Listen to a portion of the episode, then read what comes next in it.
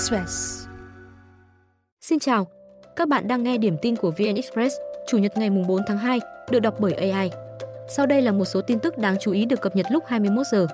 Hôm nay, quốc lộ 1, quốc lộ 50 ở cửa ngõ phía Tây thành phố Hồ Chí Minh ùn tắc nhiều giờ do dòng người rời thành phố về các tỉnh đồng bằng sông Cửu Long nghỉ Tết tăng cao.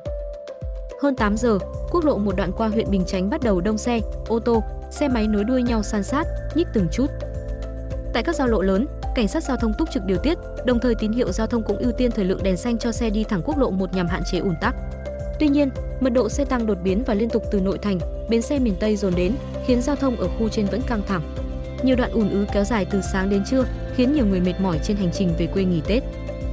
Tại bến xe miền Tây, quận Bình Tân, lượng khách qua bến hôm nay cũng bắt đầu tăng cao với khoảng 40.000 người, tăng gần 50% so với ngày thường. Dự kiến Tết, tổng lượng khách qua bến này dự báo 782.000 người, tăng khoảng 29% so với cùng kỳ năm ngoái. Do đặc thù về các tỉnh miền Tây là chặng ngắn nên những ngày giáp Tết, từ 27 tới 29 tháng Chạp, dự báo là thời gian cao điểm nhất ở bến miền Tây với hơn 60.000 người mỗi ngày. Hiện, bến cùng các doanh nghiệp vận tải đã chuẩn bị các phương án tăng cường xe từ những tuyến ít khách sang chặng nhiều để đáp ứng nhu cầu đi lại. Ngoài ra, xe buýt cũng được bố trí đến nơi này nhằm giải tỏa khách nếu tình hình đi lại tăng đột biến. Ông Nguyễn Thiện Đại, 56 tuổi tại Khánh Hòa vừa bị bắt tạm giam về tội chống người thi hành công vụ. Theo điều tra vào sáng ngày 19 tháng 1, khi công an xã Khánh Đông hỗ trợ tổ công tác của Tòa án nhân dân tỉnh Khánh Hòa kiểm tra hiện trường, đo đạc đất để giải quyết vụ án tranh chấp đất đai có liên quan đến ông Đại. Gia đình ông này bị cho là ngăn cản, chửi mắng, thách thức, xúc phạm tổ công tác. Cơ quan điều tra cáo buộc, khi tổ công tác về trụ sở Ủy ban nhân dân xã để tiếp tục làm việc, Đại cùng bốn người trong gia đình đi ô tô bám theo tiếp tục chửi mắng, livestream lên mạng xã hội. Những người này sau đó chặn đầu xe lực lượng chức năng, xông vào kẹp cổ một cán bộ công an. Cảnh sát phải sử dụng bình xịt hơi cay để ngăn chặn hành vi của nhóm đại. Tiếp đó, khi tổ công tác lái ô tô rời trụ sở xã, đại cùng người thân lên xe chặn đầu. Công an xã Khánh Đông phải điều xe công vụ đến hỗ trợ, dẫn đường cho tổ công tác rời khỏi địa phận xã Khánh Đông. Cơ quan điều tra tiếp tục làm rõ hành vi vi phạm của nhiều người trong gia đình ông Đại. Lực lượng Houthi ở Yemen vừa tuyên bố đợt không kích của Mỹ, Anh không thể ngăn cản họ và tuyên bố sẽ đáp trả, song không đề cập biện pháp đáp trả cụ thể. Các tuyên bố được đưa ra sau khi quân đội Mỹ và Anh tiến hành đợt tập kích nhằm vào 36 mục tiêu tại 13 địa điểm ở Yemen, trong đó có kho vũ khí cùng các tổ hợp tên lửa diệt hạm, hệ thống phòng không và radar của lực lượng Houthi. Đây là lần thứ ba Mỹ và Anh hiệp đồng tấn công mục tiêu Houthi, bên cạnh hàng loạt đợt không kích do Washington thực hiện riêng rẽ. Houthi gia tăng tập kích tàu hàng đi qua biển đỏ sau khi chiến sự ở giải Gaza bùng phát đầu tháng 10 năm 2023 để gây sức ép buộc Israel ngừng chiến dịch nhằm vào Hamas, đồng minh của lực lượng này trong trục kháng chiến chống theo Avi ở Trung Đông.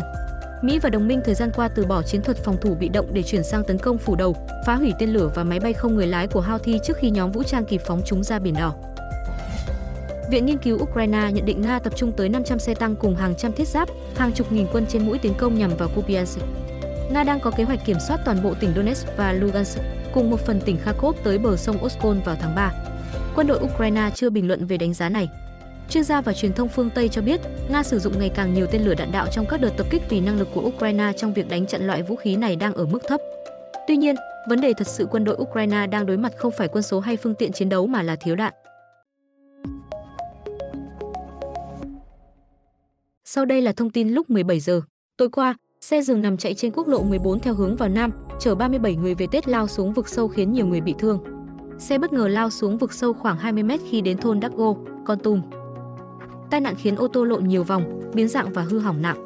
Nhiều khách bị thương, hoảng loạn, một số người thoát ra ngoài dùng điện thoại gọi cứu hộ.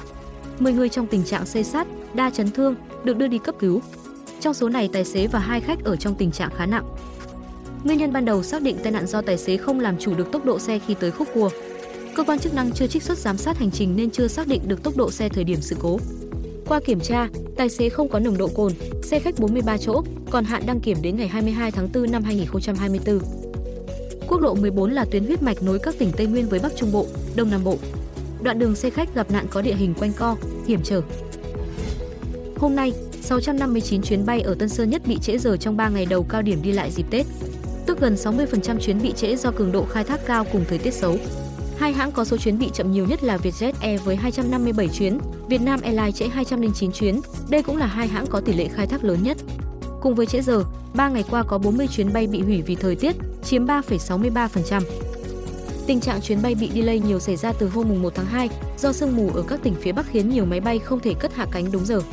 Việc này ảnh hưởng dây chuyền đến thời gian khởi hành giữa các sân bay, đặc biệt là Tân Sơn Nhất, đầu mối hàng không lớn nhất nước. Nhiều chuyến bay delay 4 đến 5 giờ khiến không ít người vạ vật, mệt mỏi chờ đợi. Thứ trưởng Giao thông Vận tải Lê Anh Tuấn yêu cầu sân bay và hãng tìm giải pháp giải tỏa, hạn chế ùn ứ cũng như giải thích rõ để hành khách hiểu hơn vì các lý do khách quan ảnh hưởng hành trình. Các đơn vị liên quan cần sắp xếp lịch bay phù hợp với năng lực khai thác của sân bay và hãng hàng không, hạn chế tối đa tình trạng trễ chuyến. Hôm nay, lượng khách qua Tân Sơn Nhất dự kiến tương đương hôm qua với khoảng 128.000 người. Nghi can phi tang thi thể người nước ngoài ở Phan Thiết vừa bị bắt, người này quốc tịch Nga, song chưa công bố danh tính. Ba ngày trước, người dân thôn Thiện Sơn, xã Thiện Nghiệp, thành phố Phan Thiết đi vào khu dãy thì phát hiện thi thể người đàn ông nước ngoài bị trói chân, quấn trong ni lông và nhiều lớp vải, trên đầu có hàng loạt vết thương, nằm cách đường sỏi chừng 100 mét. Cảnh sát xác định nạn nhân là ông Echusin Vasily, 44 tuổi, quốc tịch Nga. Trích xuất camera an ninh, nhà chức trách đã bắt kẻ nghi vấn. Bước đầu nghi phạm khai đã xảy ra mâu thuẫn với nạn nhân trong việc nhờ xin việc do thất nghiệp. Vì ông Echusin Vasily không giúp được nên hai bên đánh nhau và xảy ra án mạng. Sau khi giết đồng hương tại khu nhà trọ ở phường Hàm Tiến, nghi phạm đã chở xác nạn nhân đi vứt ở bãi đất trống tại xã Thiện Nghiệp, cách hiện trường hơn 2 km để phi tang.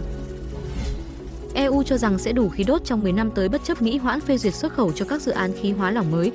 Tổng thống Mỹ Joe Biden tuần trước đã tạm dừng phê duyệt đơn đăng ký xuất khẩu cho các dự án khí hóa lỏng mới. Động thái nhằm xem xét tác động của chúng với biến đổi khí hậu và kinh tế. Sau xung đột Ukraine vào đầu năm 2022, Mỹ đã trở thành nước xuất khẩu khí hóa lỏng lớn nhất sang châu Âu khi EU chạy đua tìm nguồn cung thay thế nhiên liệu Nga. Với hơn 60% sản lượng khí hóa lỏng của Mỹ đến châu Âu 2 năm qua, đã có một số hoài nghi dấy lên về khả năng đảm bảo khí đốt của EU sau khi ông Biden hoãn phê duyệt cấp phép xuất khẩu mới. Tuy nhiên, người phát ngôn của Ủy ban châu Âu tuyên bố quyết định của Mỹ sẽ không có bất kỳ tác động ngắn hạn và trung hạn nào với an ninh khí đốt của EU. Một số chuyên gia cũng tự tin với triển vọng này. Theo họ, trong dài hạn, tiêu thụ khí đốt của châu Âu sẽ giảm khi khu vực này chuyển hướng khỏi nhiên liệu hóa thạch để đáp ứng các mục tiêu về khí hậu. Do đó, họ có thể không cần thêm khí hóa lỏng từ Mỹ dù nhu cầu tăng mạnh ở nơi khác. Nga vừa cáo buộc Ukraine dùng pháo phản lực HIMARS tập kích một xưởng bánh ở thành phố Lysychansk, tỉnh Lugansk, khiến ít nhất 20 người thiệt mạng. Giới chức địa phương cho biết khoảng 40 người có thể nằm dưới đống đổ nát, lực lượng cứu hộ đã tìm thấy 10 người còn sống và 20 thi thể. Bộ Ngoại giao Nga yêu cầu các tổ chức quốc tế lên án về hành động này của Ukraine. Ukraine chưa đưa ra bình luận. Tình hình chiến sự Nga, Ukraine trong nhiều tháng qua không có thay đổi đột biến. Tuy nhiên, giao tranh cường độ cao giữa hai bên tiếp tục khi Nga mở nhiều mũi tiến công nhằm vào vị trí của Ukraine sau khi chiến dịch phản công quy mô lớn của họ thất bại. Ukraine cùng ngày cho biết Nga dùng máy bay không người lái tấn công hạ tầng năng lượng tại tỉnh Dnipropetrovsk, nơi hàng nghìn người mất điện sau vụ tập kích ngày 2 tháng 2. Phòng không Ukraine hạ 9 trong số 14 UAV này. Quý vị vừa nghe điểm tin ngày 4 tháng 2. Xin chào và hẹn gặp lại.